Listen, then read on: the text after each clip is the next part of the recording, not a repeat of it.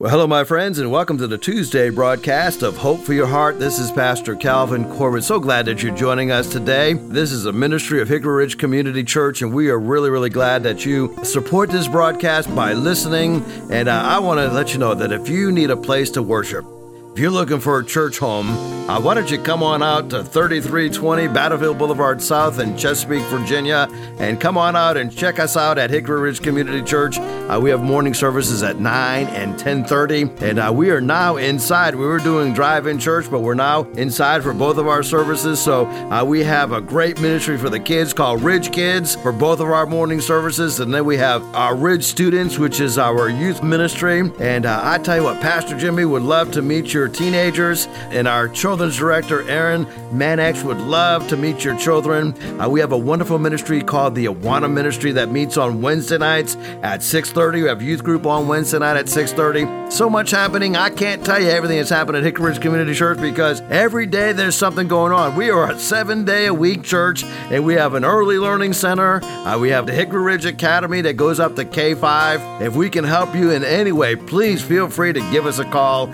Uh, the church number is 757 421 7500, or you can go on our website, hrcc7, the number 7.org.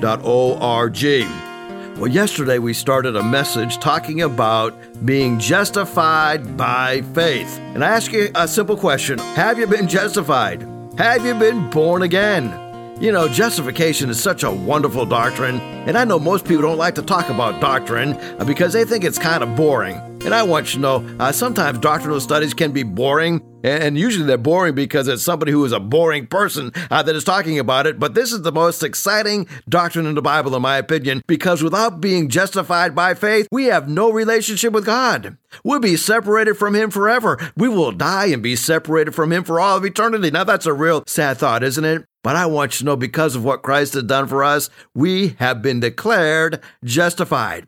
So let's jump right into Romans chapter 5. We're going to read verses 1 through 11, and I'm going to share with you three reasons you ought to be really excited because you've been justified by faith. You have God's peace, you have God's power, and you've got God's purpose. But let's read the text, and then we'll explore that a little bit deeper, okay? Verse number 1 Therefore, now I had an old seminary professor used to always tell me, whenever you see a therefore in the text, you ought to see why it's therefore. Why is that word therefore there? Well, the last verse of Romans chapter 4, the last word found in the previous chapter on the last verse is the word justification. So Paul ends chapter 4 talking about justification. Uh, but he's not quite done with this topic. So he says, therefore, or he says, since you've been justified, another way of looking at it says, let us, who have been justified by faith, have peace with God through our Lord Jesus Christ. In other words, he's talking about this as byproduct that comes once we've been declared just as if we've never sinned by God Almighty, made possible through our Lord Jesus Christ. When this happens, we have peace with God, not through our efforts, but because of our Lord Jesus Christ. Through him, we have gained access by faith into his grace in which we now stand. This is this element of faith. You know, Paul later on says in Romans chapter 11, without faith, it's impossible to please God. There's this component of accessing God's grace through faith. My confidence not in me, but in Christ. Paul says, and we boast in the hope of the glory of God. Not only so, but we also glory in our sufferings. Now, this is a, a verse I wish I had more time to develop, verse number three, because Paul is making up this argument and saying, if you've been justified by faith, if you have been at peace with God, whenever you're going through difficulties, you look at those difficulties, you respond to those difficulties much differently. You go through them and you actually glory in your sufferings. Why? Because I'm at peace with God. My confidence is in Him. He has declared me just as if I've never sinned. And because of that declaration, I'm not looking at my sufferings as something that I'm getting in return for my bad behavior.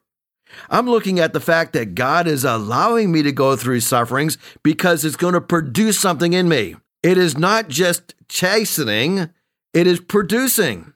Paul says when we're at peace with God because we've been justified by Christ, the sufferings that we go through produce perseverance. God wants us to have perseverance in our lives. And the only way that we can have perseverance is when pressure is placed upon us. He says, perseverance also produces character. Character produces hope. And hope does not put us to shame because God's love has been poured out into our hearts through the Holy Spirit, whom He has given to us. I love verse number six. Paul says, You see, at just the right time, when we were still sinners, Christ died for the ungodly. Very rarely, says Paul, would anyone die for a righteous person, though for a good person, you know, somebody might possibly die. But God demonstrated his love for us, and that while we were still sinners, Christ died for us.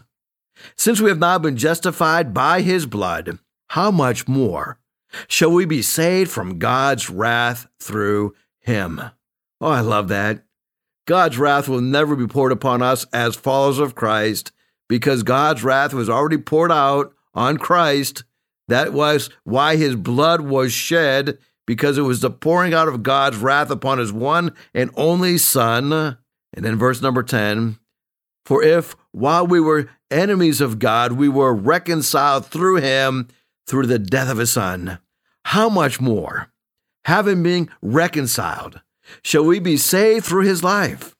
Not only is this so, but we also boast in God through our Lord Jesus Christ, through whom we have now received reconciliation.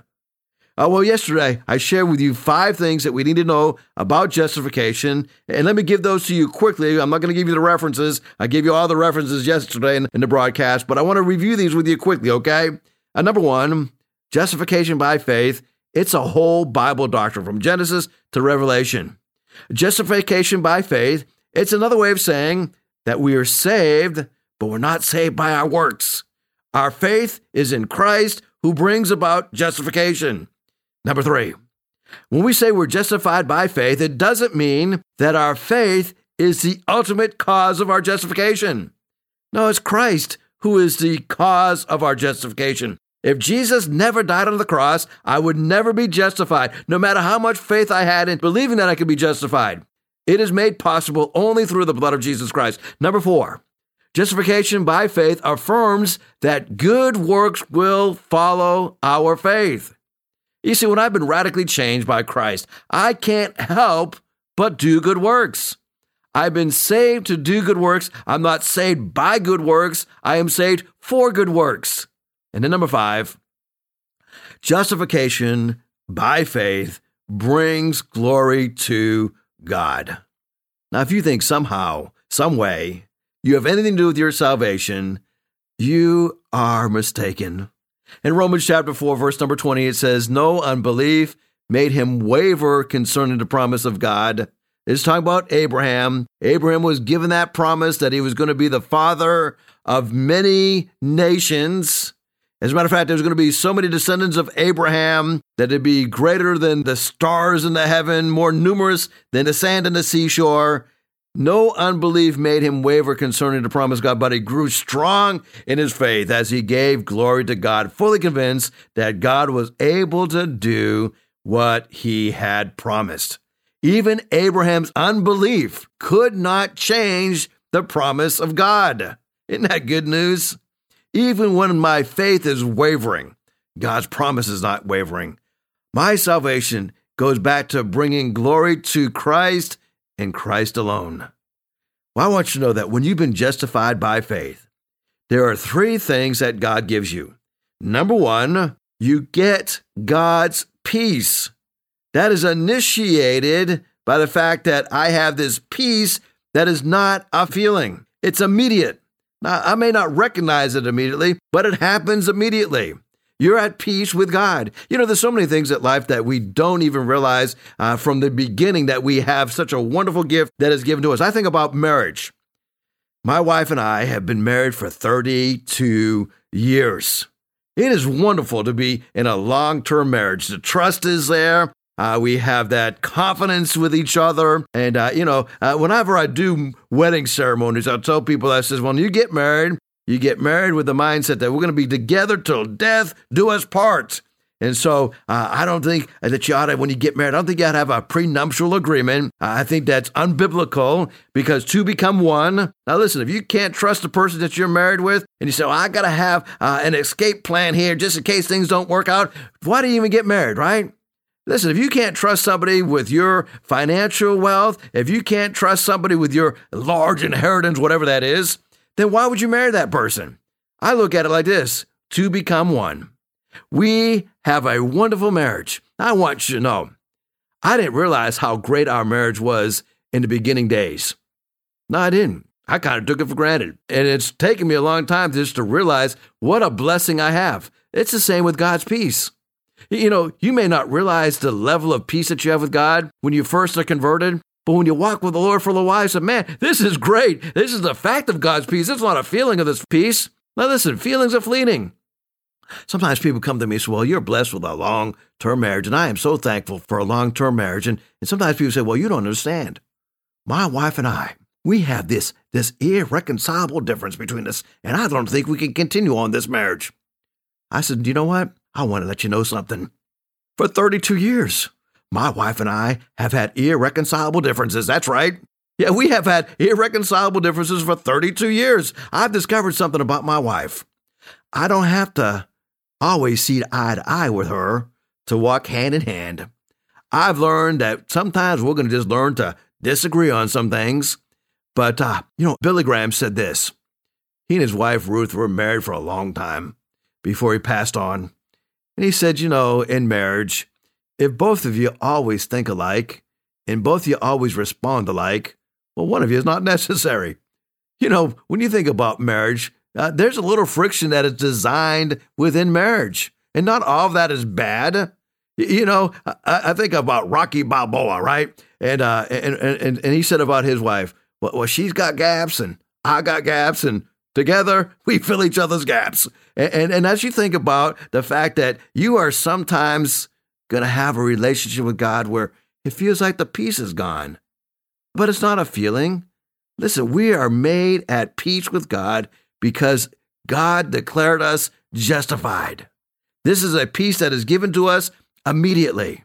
It's a peace that is given to us continuously. Paul says this is a peace in which we now stand.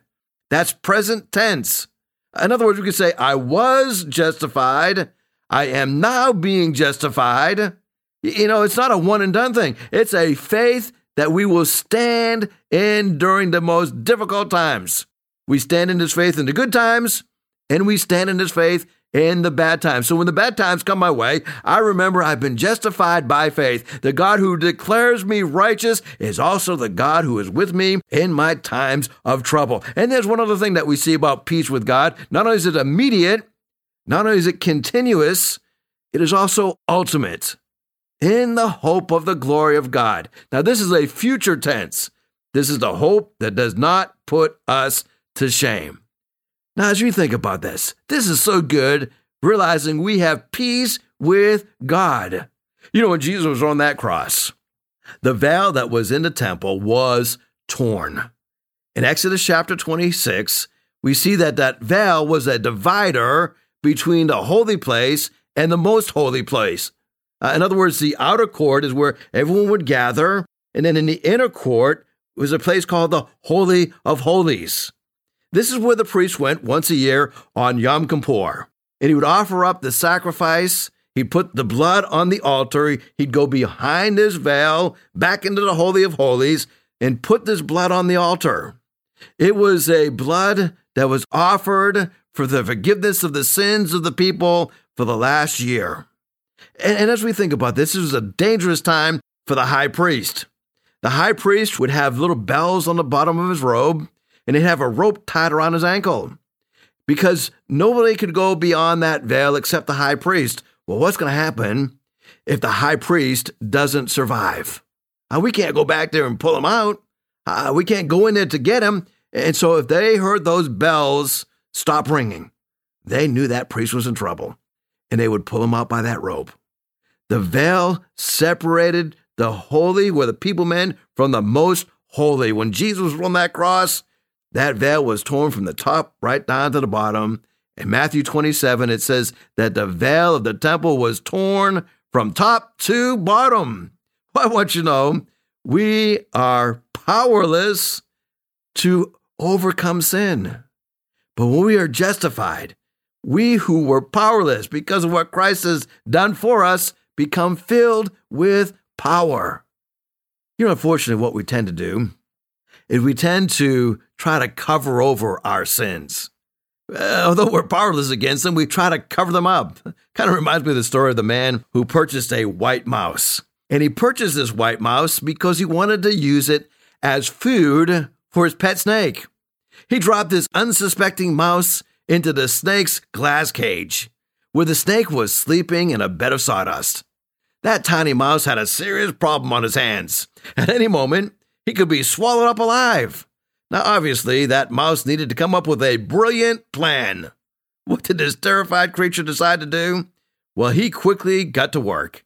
He set to work covering the snake with sawdust chips until it was completely buried. With that, the mouse apparently thought that he had solved his problem. The solution, however, came from outside.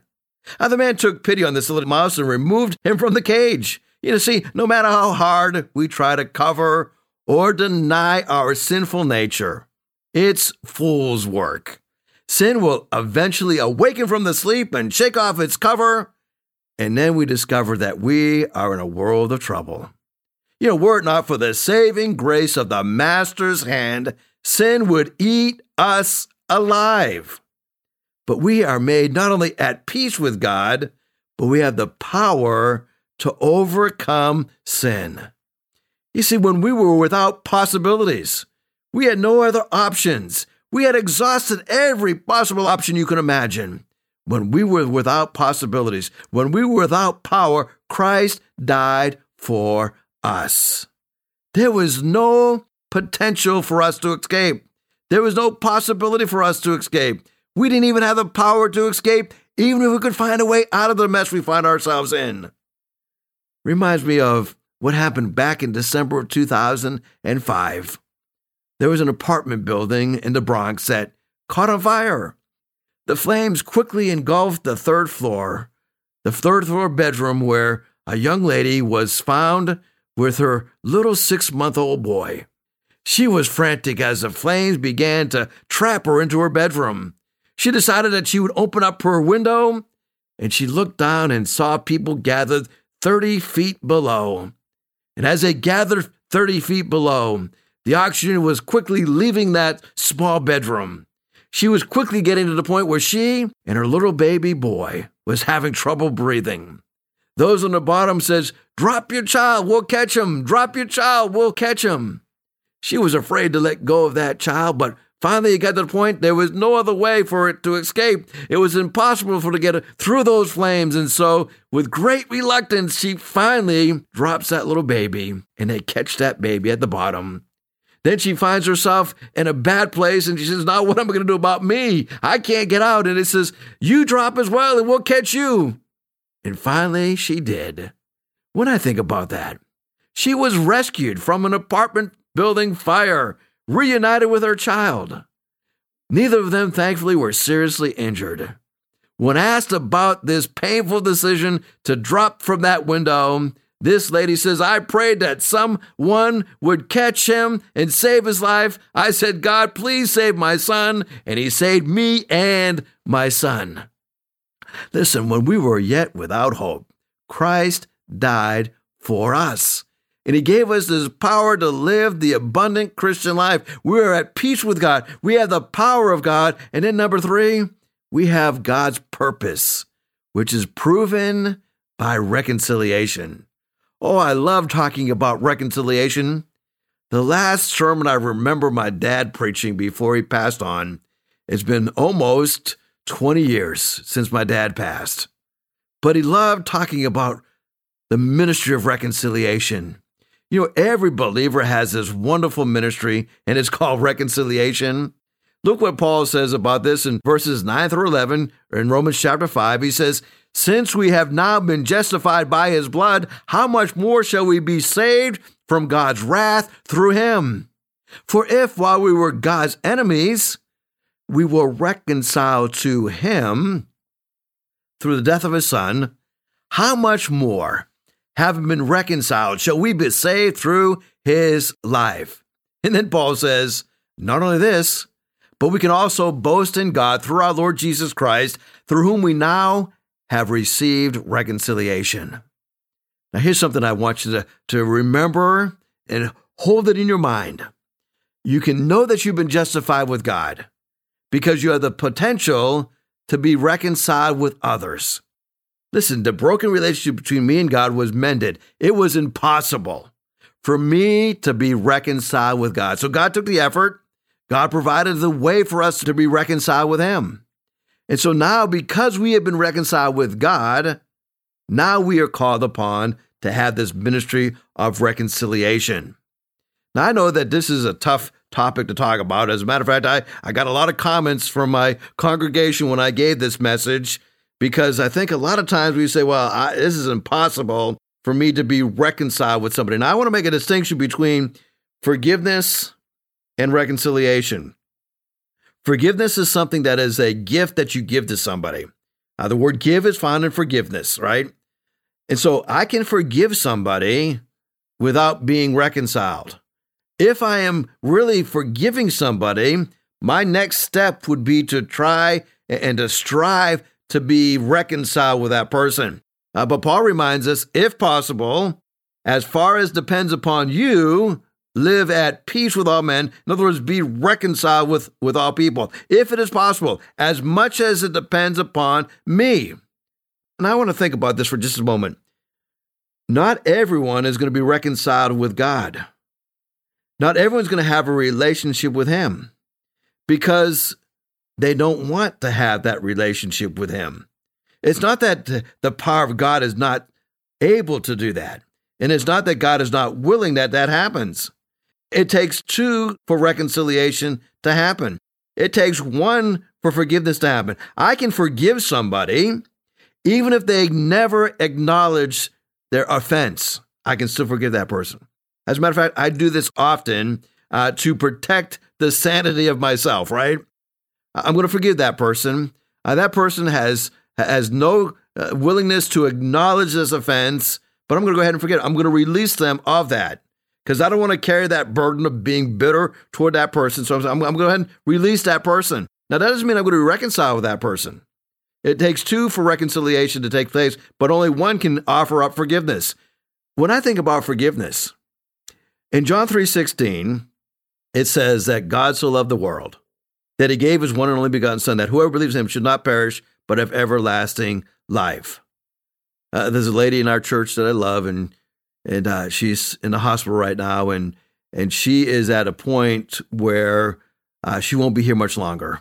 And so I went to visit her and and I asked her, "Hey, uh, Jean, can you quote me your favorite verse?" And she was struggling. She's kind of in and out of consciousness and she started quoting this verse, John 3:16.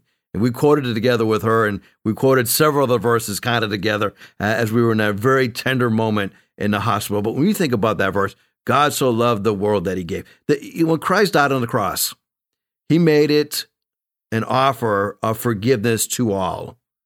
You know, all the sins of the world have been forgiven through Christ, but not all of God's people, or not all of humanity, rather, is going to be reconciled with Him. In order to get to heaven, you've got to be reconciled with God. You've got to be at peace with God. Uh, your sins are forgiven. Now, there's only one sin that you can commit that keeps you out of heaven. It's not murder, it's not suicide. The only sin that you can commit that will keep you out of heaven is refusing the Holy Spirit. It's called blaspheming the Holy Spirit. When you reject the Holy Spirit, you will not enter into heaven because you've rejected this free gift. So imagine two friends are having a fight.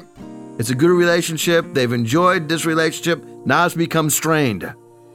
They cease speaking to each other. Communication becomes awkward. The friends gradually become strangers. Such an estrangement can only be reversed by reconciliation. To be reconciled is to be restored to a friendship or in harmony. When old friends resolve their differences and restore the relationship, reconciliation has taken place. And so God gives us this ministry of being reconciled with others. Why do we do this? Because we have been declared justified. We have been delivered from punishment, and we should be devoted in this ministry of reconciliation. Well, thank you so much for listening to the broadcast today. I want to pray that the Lord will give you the ability to be reconciled with those people in your life where the relationships are broken. So, Lord, we pray that you give us the power to initiate reconciliation. I know sometimes it's awkward, but we also know that you work in the realm of the impossibility. We pray that you give us the strength to be reconciled with our brothers and sisters in Christ, especially. In Jesus' name. Amen. Hickory Ridge Community Church is located at 3220 South Battlefield Boulevard, Chesapeake, Virginia. We meet at 9 o'clock or 1030. We'd love for you to join us. For more information, you go to our website at www.hrcc7.org. No matter what you're going through, remember, in Jesus Christ, there is always hope for your heart.